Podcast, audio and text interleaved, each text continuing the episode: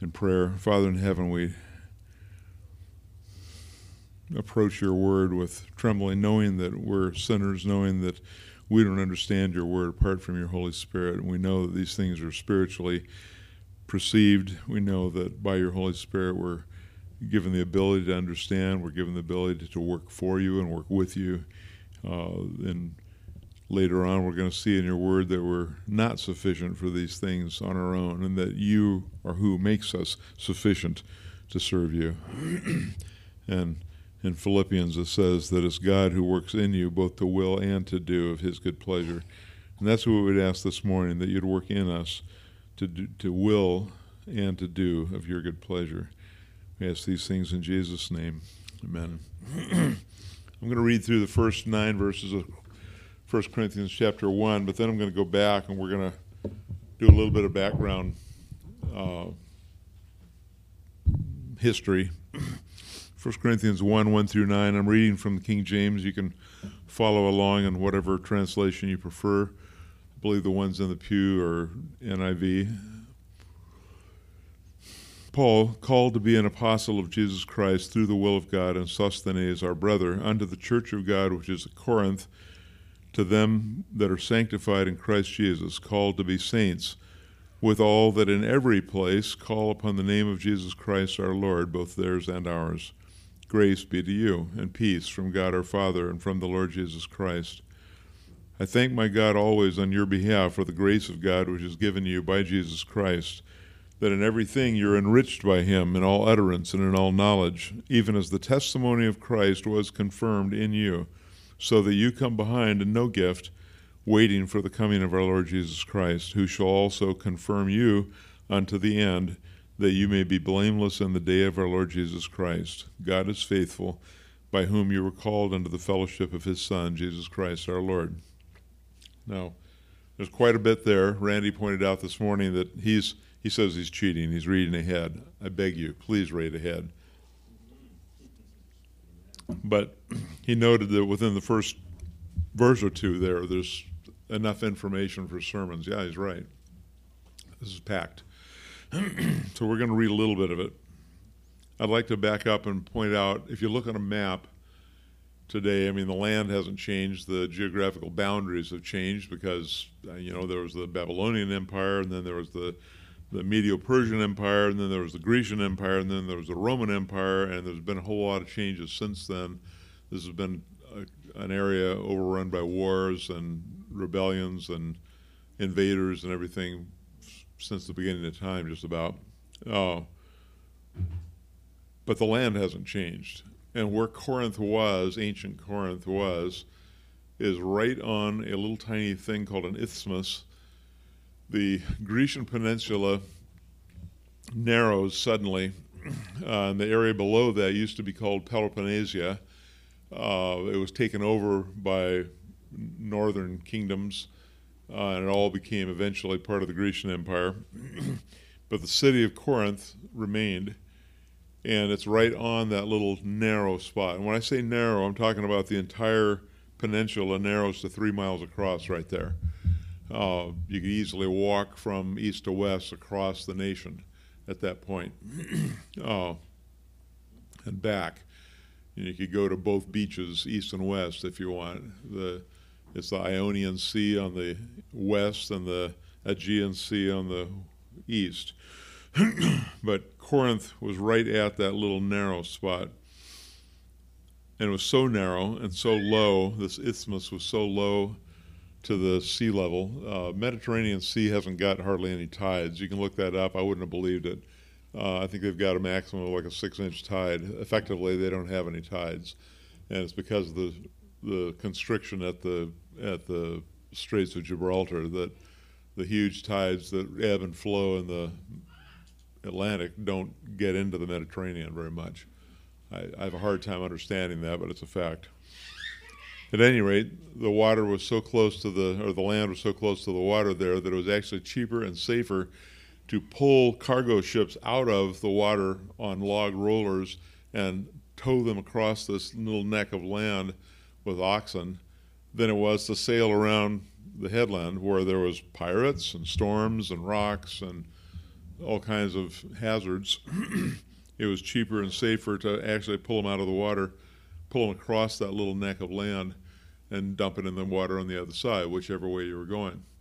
So the result was that Corinth had several big booming businesses going. One was they had different outfits that were charging people money to pull their boat out. Okay, that makes sense. You can't do it by yourself. You're going to have to pay the people that have the oxen and have the logs and whatnot. they pay people to pull boats out today. Some of you know that.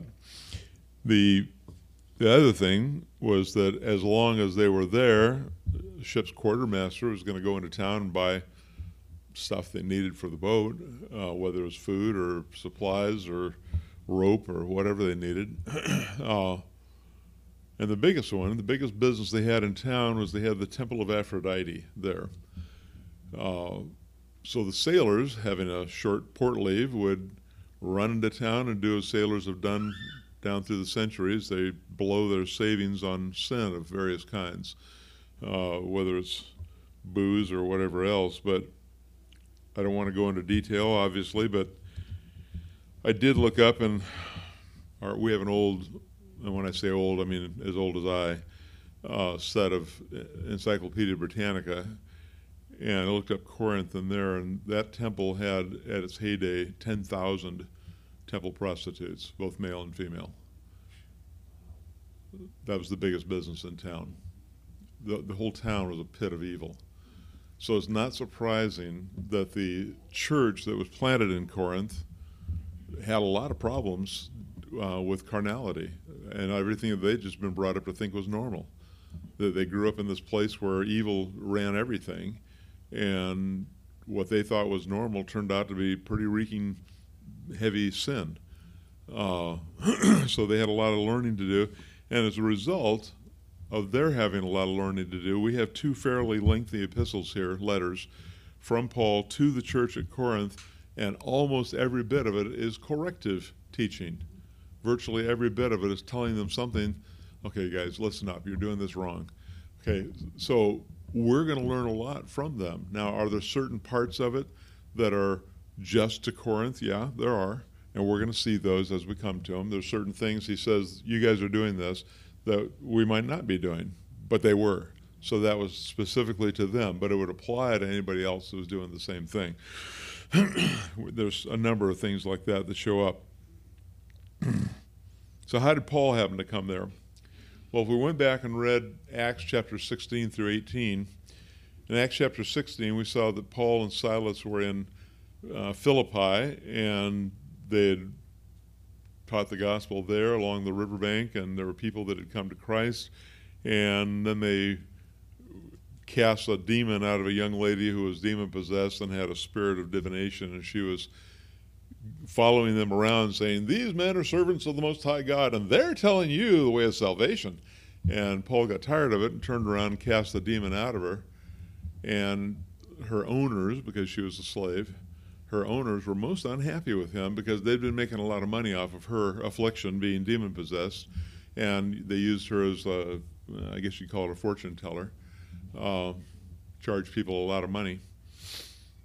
And so they grabbed Paul and ran him into the courts, and he got beat. He and Silas were both beaten pretty bad and thrown in jail. And you know the rest of the story. That in Acts chapter 16, there was an earthquake, and a very strange earthquake where all the doors opened and everybody's manacles fell off of their hands and feet, and the the locks on the the stocks or whatever you call the pillories fell open and the, jed, the the jailer thought he was going to be killed because all he's sure that all the prisoners had escaped. Paul knew what he was thinking and yelled out to him, "Don't hurt yourself! Don't hurt yourself! We're all here." So the jailer went in and got him and Silas out, and brought him into his own home. It was attached to the prison there. Cleaned him up, and said, "Sirs, what must I do to be saved?" Now that is a really good, solid question. But what I love is the simplicity of the answer. In, in Acts chapter 16, verse 31, he says, Believe on the Lord Jesus Christ, and thou shalt be saved, and thy house. He didn't say, start a rebellion against Caesar. He didn't say, uh, you know, start an organization to free the Holy Land of the Saracen. It, none of these things that we might think were, you know, acts that would earn favor with God. He says, you put your faith in Jesus Christ. That's where salvation is, period. okay, so that was Philippi. That's nice, but we're talking about Corinth. How did he get there? Well, when the powers that be or was and Philippi realized that they had savagely beaten these two men who were Roman citizens without a trial. They were scared because they knew that was totally illegal. They were in trouble, and they came and begged them to leave town. And they said, fine. They went and said goodbye to the believers there in Philippi, and they left. But they went to Thessalonica, and we just finished reading about what happened in Thessalonica that they preached the gospel there in the synagogue. There wasn't one in Philippi. There was no synagogue. You have to have 10 Jewish families before you can have a synagogue. So Philippi didn't have one. Thessalonica did. They preached the gospel there, and there was a bunch of people that believed.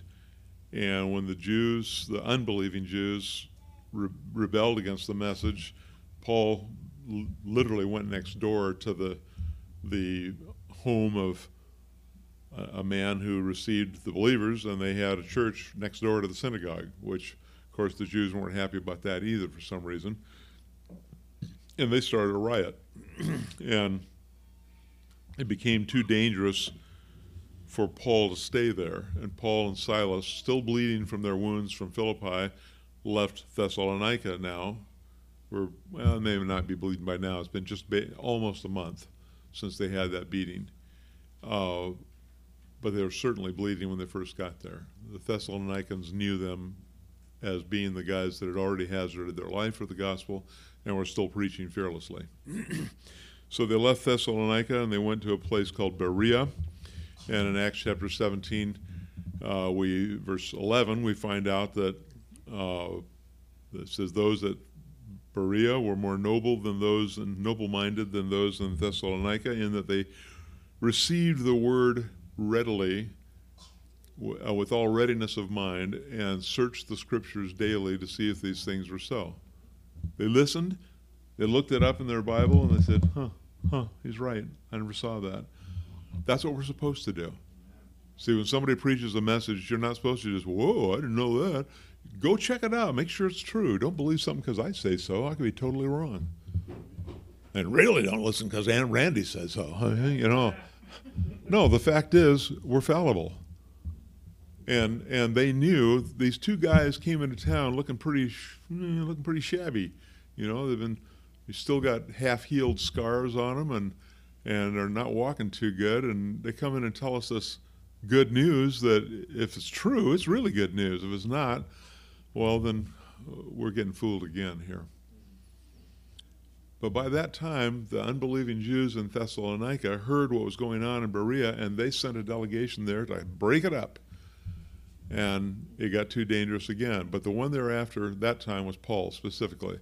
And by the way, by that time, Timothy was with Paul and Silas. I don't know how he got there, but he was there by that time.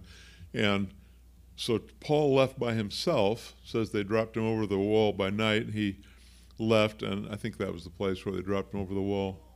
Uh, Paul left, and Silas and Timothy stayed there and taught the new believers. So church did get established there. But Paul left by himself, and he went to a place called Athens. Now, Athens is right down in that southern peninsula of Greece, and it's right across from Corinth. It's three miles away. uh, and they went to he went to Athens by himself, and was starting to teach in the marketplace and so forth, and uh, any place people would listen. And the city leaders grabbed him and said, well, yeah, we want to hear you officially. So come on up to Mars Hill. It's called the Areopagus, but it just means Mars Hill. And they said, We want to hear what you got to say. So he preached a short sermon there that has been praised ever since then by homiletics teachers and modern preachers mainly because it does such a slick job of sneaking the gospel in sideways. Now, I'm saying that uh, sounding kind of disrespectful, and I don't mean it that way. I just mean look at the results and decide whether that's a good sermon by the results. What was the result in Athens? There was no church planted in Athens. A few people believed him. Most of them either mocked him or said, Yeah, yeah, yeah, we'll hear you some other time. And that was the end of the story. And Paul left town, not because he was scared to stay there, not because it was dangerous. He left town because these hearts were closed and he knew this this isn't going to work. He left town. And he went from there to where? Corinth. Corinth.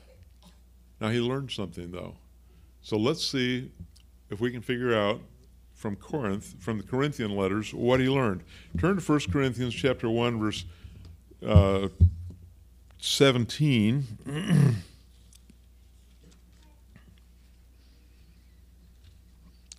so turn the page to verse 17.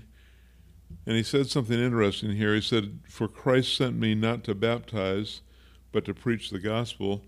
And here's where the key is not with wisdom of words lest the cross of Christ should be made of none effect. So, what happened in Athens? He preached with wisdom of words. He was reaching out to these philosophers and worldly wise. This was a center of learning and worldly wisdom. And he approached them speaking their language. And it didn't work. it made the preaching of the cross of none effect. Drop down to chapter 2, verses 1 and 2. This is what he's telling to the people at Corinth about what was different about how he approached them. 1 Corinthians chapter 2 verses 1 and 2 and I brethren when I came to you came not with excellency of speech or of wisdom declaring unto you the testimony of God for I determined not to know anything among you except Jesus Christ and him crucified. Paul learned something. And from here on out, he never did the slickum stuff anymore.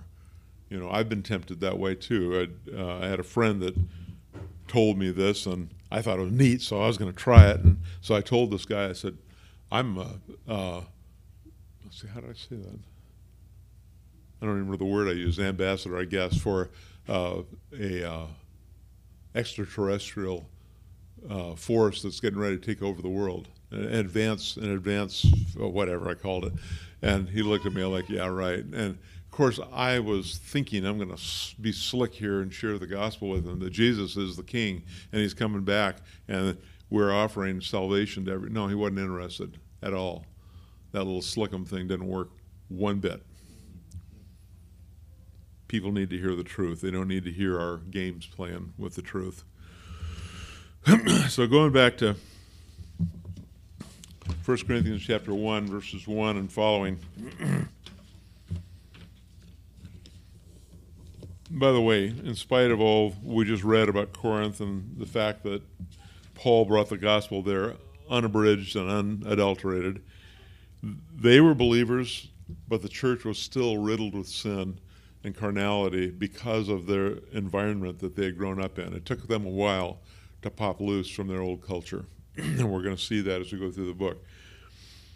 But notice how Paul introduces himself and his co laborer, Sosthenes. It says, Paul, called to be an apostle of Jesus Christ through the will of God, and Sosthenes, our brother. Okay, this is a standard way that the Gentiles address the letter. We have an example of that in the book of Acts, where one of the centurions sent a letter to Festus, I think, explaining why he was sending Paul to him in chains. And he started off the exact same way, minus the grace be unto you and peace and so forth. But he just names himself first and then says to so and so, and then barrels right into the body of the letter. well, Paul starts off because he's speaking to a Gentile church. Paul, called to be an apostle of Jesus Christ through the will of God, and Sosthenes, our brother. Now, if you'll notice in your Bible, it might not be in all your Bibles, but most of them probably the words to be are in italics. Do you see that? What does that mean when a passage has something in italics in the Bible? It means it's not in the original. Now, that doesn't that doesn't mean that it's wrong. What it means is the Greek without that, the Greek message would be lost because English wouldn't get the same idea without those two words being added. This is a perfect example of why a lot of passages in your Bible have something in italics because it wouldn't make sense in English without it. He says, called to be an apostle. If I said, I'm called a pastor, what would you think? Okay, but you're not? They're just calling you that? See, in Greek, what that means is I didn't choose this myself, I didn't appoint myself. God called me and He sent me. But, but without the to be in that, it doesn't sound that way in English. It sounds like they're just calling him that. You know, you can call that a Chevrolet, but it's not. You you welded together that frame and you put a Dodge engine in it, and now you're, you know, you call it whatever you want, but it's it's just a welded together piece of junk. Okay. See, we use that word call, meaning it's not so. Unless you're say I'm calling him by name, then you're saying, yeah, that's his name. I'm, I'm see, we use that word different. Paul says that he was called to be an apostle, that God called him to that. And it was he was called by Jesus, by God, says called to be an apostle of Jesus Christ through the will of God. he didn't choose to do it, didn't appoint himself. He was called by God through the will of God. And we see a similar thing in verse 2 where we find that all believers are called by God to be saints, holy ones, his holy people. But I don't want to miss Sosthenes here. What about him? It just says, and Sosthenes, our brother. So we want to notice that while he includes Sosthenes, I'm not even sure I'm pronouncing it right, as a believing brother and implies probably that he's his co-worker because here's the two of us telling you something. he makes no further mention. Paul was the apostle. He was the one writing the epistle, but he acknowledged that he was not alone in the work. He wasn't alone. Sosthenes was with him. So why would that be important? I don't even know who Sosthenes is, see? But the people in Corinth did. So, if you want to hold your finger here and turn back to Acts chapter 18, verse 17, we find out that Sosthenes was at one time, briefly, the leader of the synagogue, the ruler of the synagogue. I'm going to do that. I'm going to turn back and read it. kind of an interesting story. So, Acts chapter 18. Acts chapter 18. If I drop back to verse 8, I see that Crispus, the chief ruler of the synagogue, believed on the Lord with all his house, and many of the Corinthians, hearing, believed and were baptized. Okay, what do you suppose the synagogue did with Crispus, the leader of the synagogue, when he became a Christian, a believer in Jesus? They kicked him out, yeah. All right, so we read on from there we see that the unbelieving Jews raised up in a, an insurrection, it says in verse 12, and with one accord they grabbed Paul, they dragged him to the, to the judgment seat. well, the deputy governor there was a guy named Gallio. Uh, and in verse 14, it says, When Paul was about to open his mouth to defend himself, because they were making all these accusations that he was teaching contrary to their law, Gallio interrupted the Jews and said, If it was a matter of wrong or wicked lewdness, O you Jews, reason would that I should hear with you, bear with you. But if it were if it is a question of words and names and your law, you look to it. I will be no judge of such matters. And he drove them out of the judgment seat. Gallio didn't give a rip about Jewish law. He says, Get out of here. I'm declaring you all in contempt of court. Get out. and what was the result? Verse 17, it says, Then all the Greeks, that's the unbelieving Greeks in the city, took Sosthenes, the chief ruler of the synagogue. Whoa, whoa, I thought Crispus was. Not anymore. It's Sosthenes now. And he was involved in this resurrection, and they beat the fire out of him right there in the judgment seat. And it says Gallio didn't care. He didn't care. So this is Sosthenes. What happened to him in between? We don't know. But what we do know is that the the Corinthian believers knew him when he was the ruler of the synagogue. They knew him when he was part of this insurrection. They knew him when he got beat up right there in the court by the unbelieving Greeks in the in the town. It's a pretty big city actually. Uh,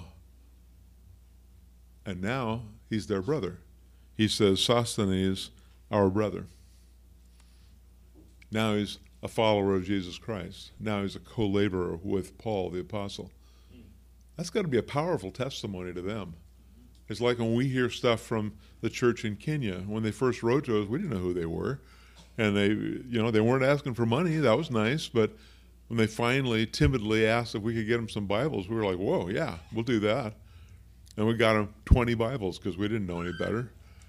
And they sent us pictures of them with the Bibles and said, it'd be nice if we had enough to go around. We said, whoa, whoa, how, many people you got there? So we have 79 adults.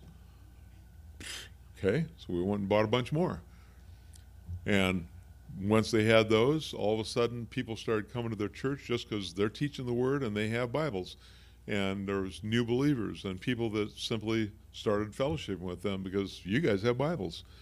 And they told us, okay, now we got 112 people and we don't have enough Bibles. Okay, so we sent more. See, there was a fellowship going on there where we saw the change going on in their church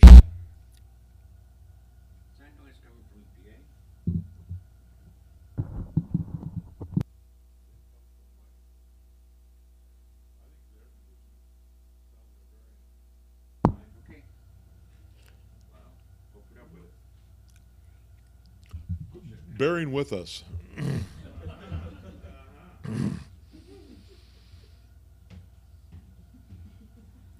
so, what we saw is that they had seen the powerful change in Sosthenes' life personally.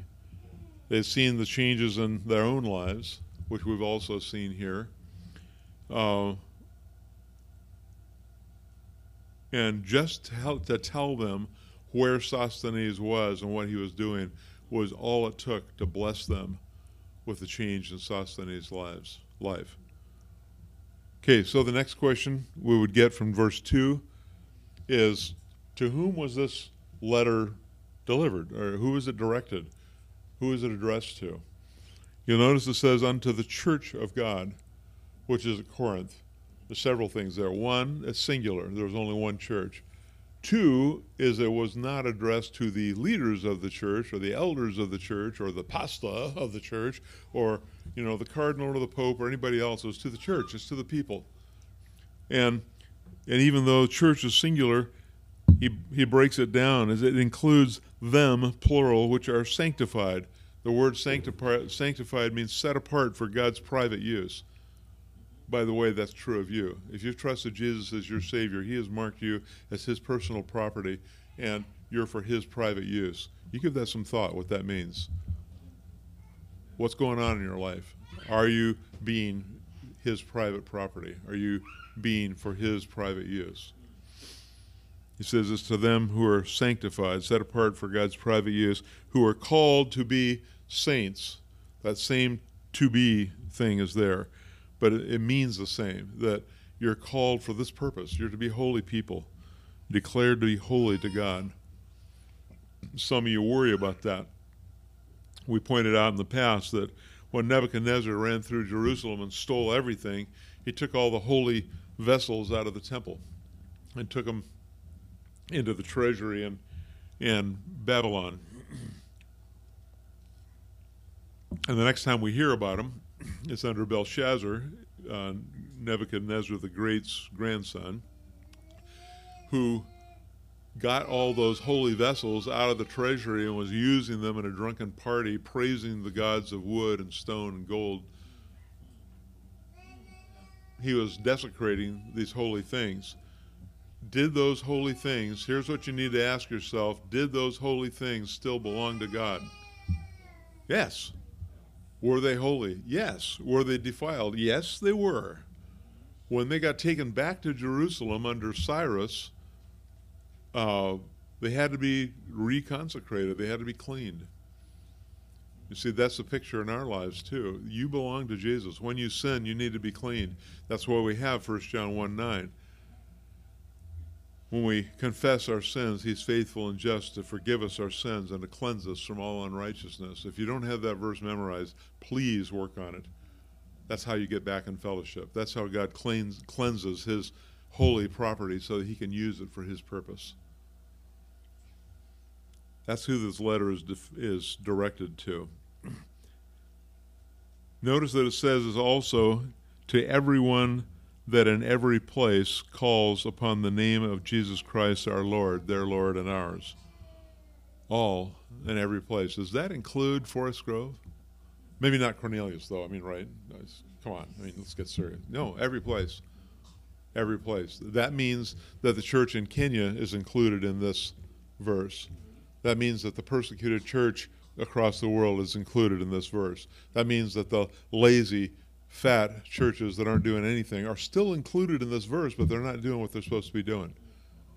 It's all believers who are, have, claim, have called upon the name of Jesus Christ our Lord. The entire body of Christ is included for all time. If you've placed your exclusive trust in Jesus Christ as God's chosen sacrifice for your sins, then this letter's to you. If not, then it's not. But he says it's to you. it's definitely addressed to you. So please take it as God speaking to you. Now, are there some passages that are specifically to the believers at Corinth? Yeah, and we have already said that, and we're going to talk about that, but not today. It'll come later. so, the next verse, verse 3, tells us what God's wish is for the whole church.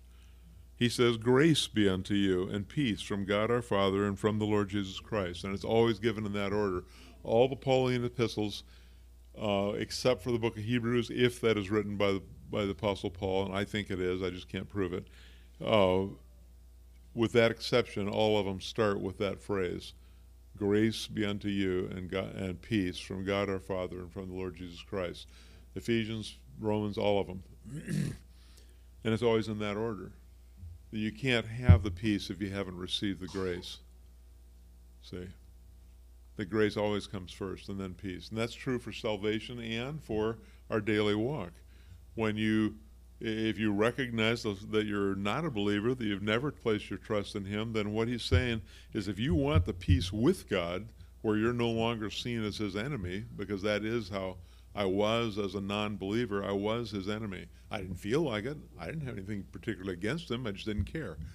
No, Romans 5.10 says that we were enemies of God.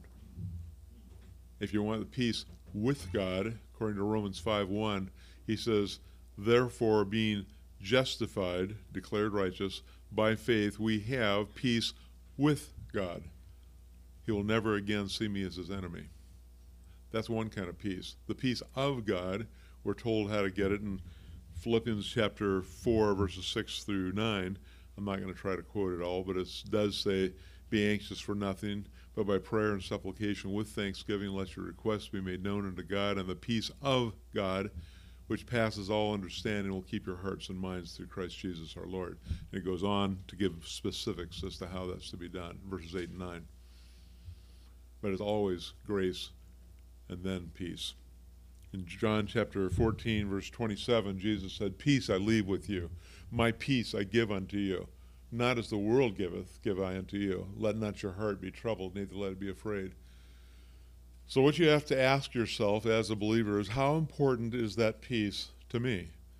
If it's not important, then I guess you can, you know, go back to looking at YouTube or something. But the fact is, if we want that peace, this verse starts to hint at how you're going to get there. You receive His grace. And we need His grace daily to live. I can't just live on my own, pop in once in a while for a spiritual pick me up. No, I, I, need to be abiding under the shadow of the Almighty. That's what that's what Psalm 91:1 is about. He that that uh, dwelleth in the secret place of the Most High shall abide under the shadow of, of the Almighty. Dwelleth in the secret place, not occasionally visits. Dwells there, makes it his living place. He that dwelleth in the secret place of the Most High shall abide under the shadow of the Almighty. If that's what you want, then that's what you got to go get. And that goes for believers and unbelievers. Then Paul thanks God for the church in verses 4 through 8. so why? What's he thanking, thanking God about? He says, I thank my God always on your behalf, number one, for the grace of God, which is given you by Jesus Christ. That's where it starts. In verse 5, it says that in everything you're enriched by him in all utterance and in all knowledge. Verse 6 says, The testimony of Christ was confirmed in you. So that in verse 7, you you came behind in no gift, and you're waiting for the coming of our Lord Jesus Christ. That's also verse 7. And then, still referring to Jesus, it says, Who shall confirm you unto the end? Verse 8, that you may, plural, ye may be blameless in the day of our Lord Jesus Christ. That's his return. So let's break that down point by point. As we've already observed, this letter's to you. It's to us. This means that this verse says that we are not lacking in any gift that God's offered. If you, if you doubt that, look at Ephesians chapter 1, verse 3. It says, Blessed be the God and Father of our Lord Jesus Christ, who has, past tense, blessed you with all spiritual blessings in Christ in the heavenly places. Already a done deal. We're not lacking. He is the one true shepherd. He is protecting and leading his flock and feeding his flock. He sends under shepherds, such as myself and the other leaders here, all we do is you get to carry the bucket of sheep food. That's it. He fills the bucket, we carry it. But we're also assigned the task of guiding and, and protecting the flock. There have been times when people came here specifically to bust things up, and we withstood it. The flock is always under his hand. We're not free to just expound our own ideas. They have to come from him through his word. If you're not getting it from God's word, don't believe it.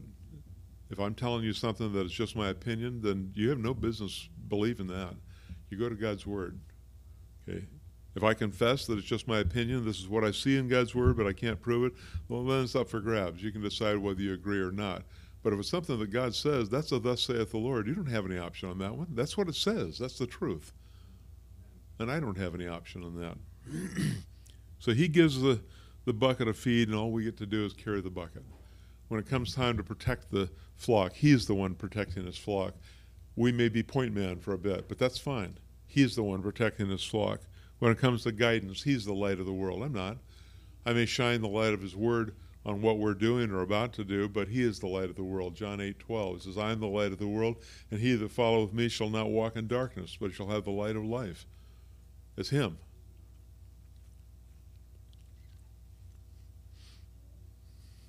How was that testimony confirmed? It says that the, his testimony was confirmed in them.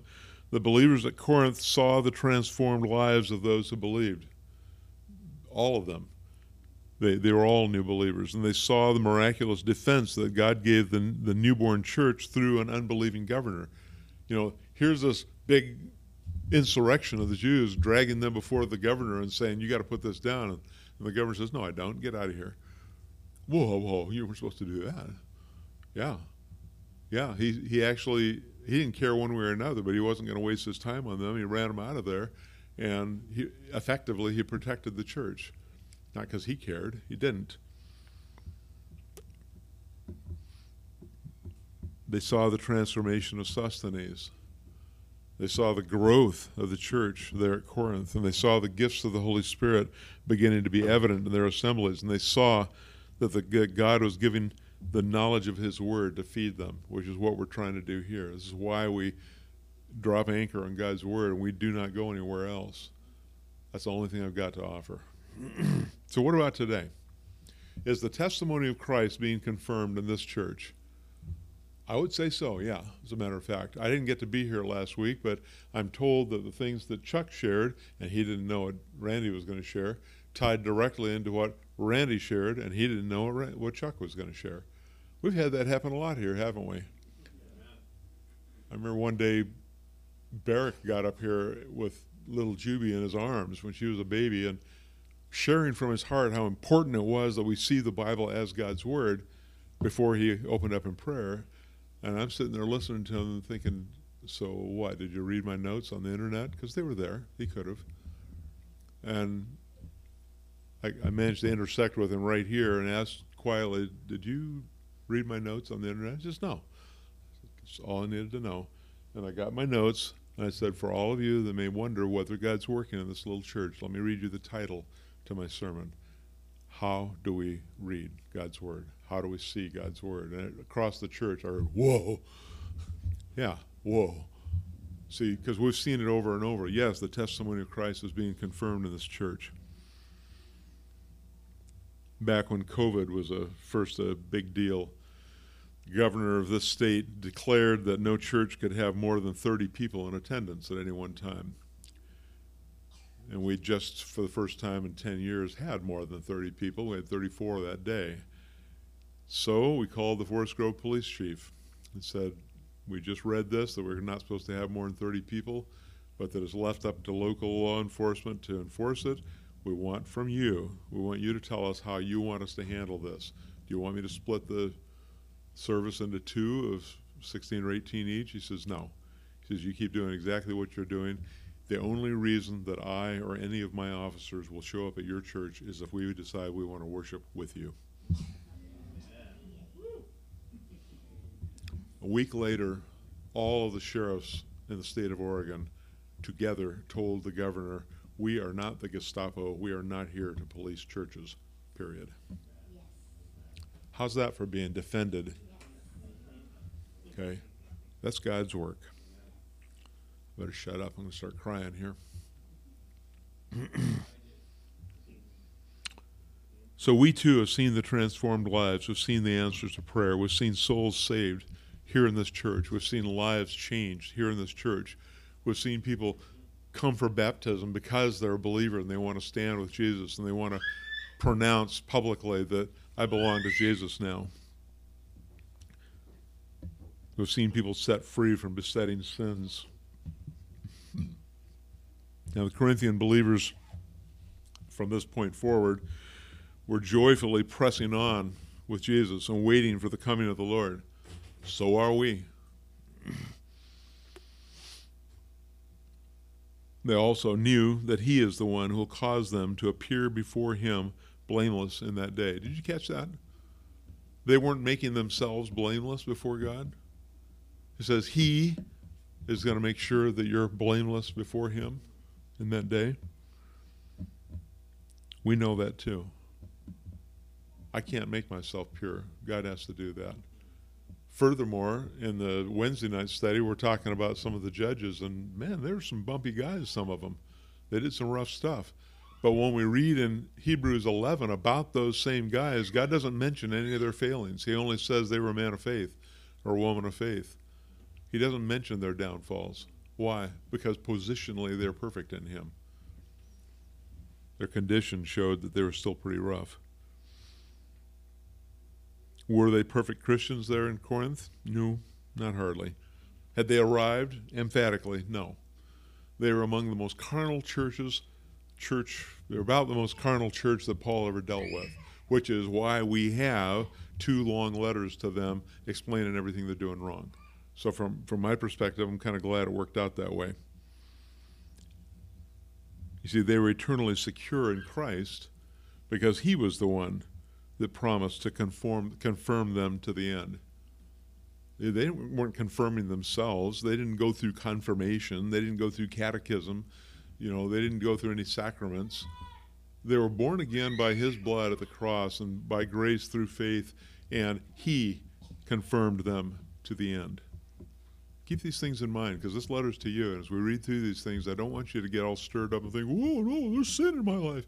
Yeah, I do want you to recognize it and do something about it, but I don't want you to get the idea that somehow you are going to confirm yourself. No, you can't. He's the one doing it. You will be blameless in the day of the Lord Jesus Christ. You'll be dressed in his righteousness alone.